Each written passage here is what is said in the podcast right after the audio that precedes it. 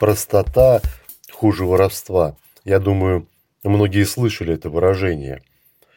Почему же простота оказывается хуже воровства? Что крадет простой человек такое, что вор не может? Простак крадет самоуважение. Как говорят психологи, иногда снимает корону, заставляет человека посмотреть на себя со стороны реальным трезвым взглядом. Классический пример простака – это в сказке Андерсона о король-то голый, когда мальчик совершенно просто, наивно, неизысканно объявляет народу, что у короля нет на самом деле дорогого платья, а есть только корона. Король оказывается голым. Что у него украли? Украли не только одежду. У него украли уважение к себе. У него украли статус. У него украли иерархию.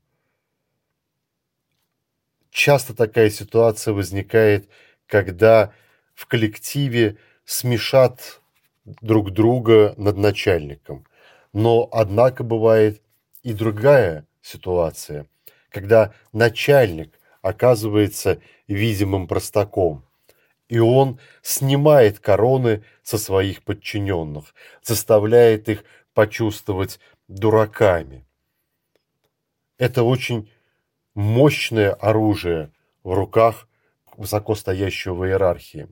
Например, Александр Македонский был очень прост в общении.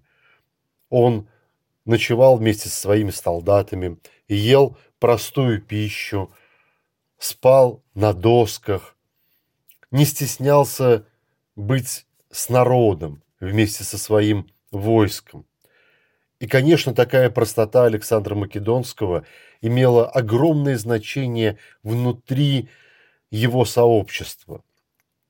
Он заставлял людей почувствовать себя личностями, личностями без короны, личностями, которые могли поддержать его совершенно искренне. Простак уже не скажет простаку, что он голый. Они видят друг друга как равного.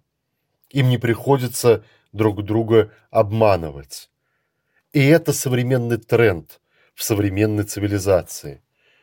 Огромное количество премьер-министров, руководителей, глав государств становится все проще и проще.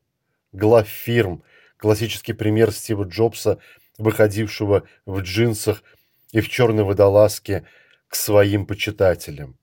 Быть простым очень выгодно, если ты, конечно, большой начальник.